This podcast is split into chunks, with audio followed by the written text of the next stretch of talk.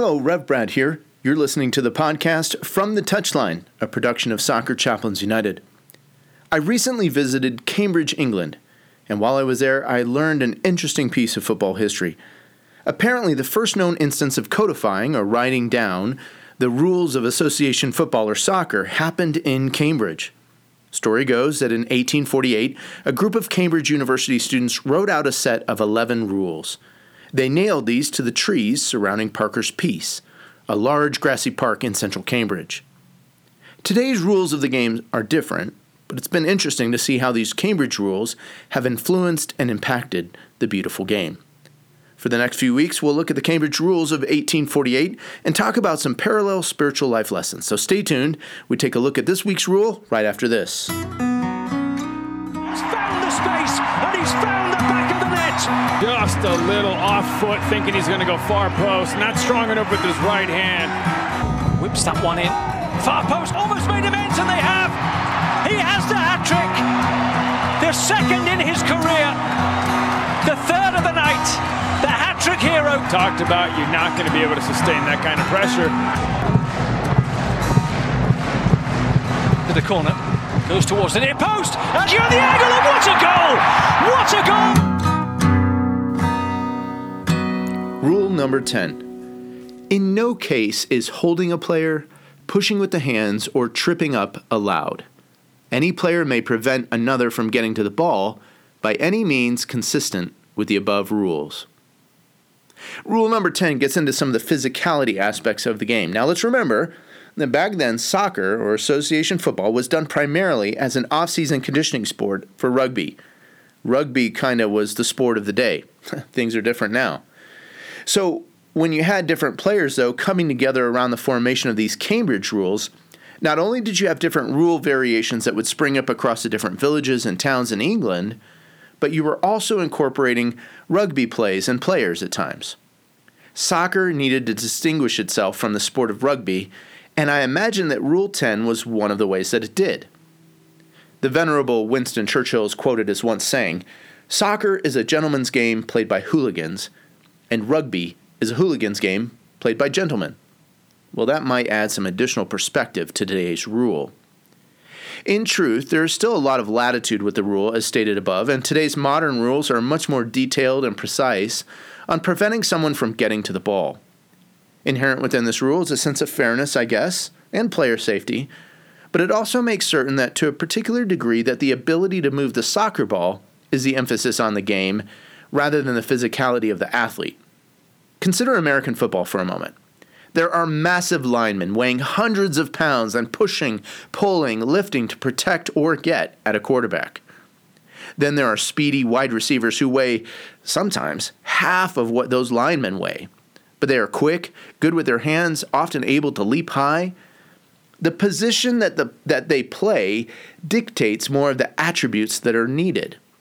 And I would argue, in a general sense, that soccer players, while there can be some diversities around skill areas and positions, typically everyone has to be good with a ball at their feet, even the goalkeeper. But I digress. A life lesson from our Cambridge rule today needs to focus on making sure that we don't get cut off from the things we need to do in life. If the soccer ball might metaphorically be seen as a life goal, then our pursuit and possession of that ball is some of the busy work that we need to be about. For example, if you're in university or school, graduation is the focal point, the end goal.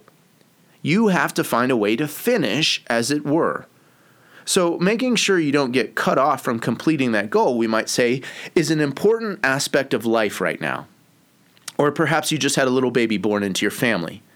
Feeding, caring for, learning to parent, no matter how exhausted you feel, this is a critical goal for this stage of life. One more. Maybe you're in a fall season of life. Retirement's just a few years away, or maybe taking care of aging parents is on a not too distant horizon.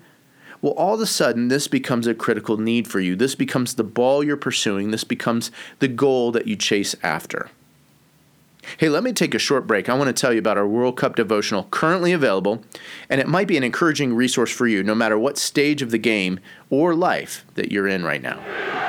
Hey, hey, this is Ben Dudley, co chaplain of the mighty Portland Timbers from Major League Soccer. This World Cup, Soccer Chaplains United is producing and publishing a devotional. It's called The Light is Coming, and this devotional is a collaboration of several of our Soccer Chaplain United chaplains from across the country. It's now available in ebook and in print just in time for the start of the World Cup tournament. It's an eight week, 80 page devotional with illustrations and readings that mirror the different weeks of the World Cup, Advent, and Christmas. So head on over to Amazon, or better yet, Amazon Smile, and just search up the World Cup devotional, and you'll see it with our logo on. Let's go, USA! Let's go win that World Cup, bring it back, and uh, go Timbers.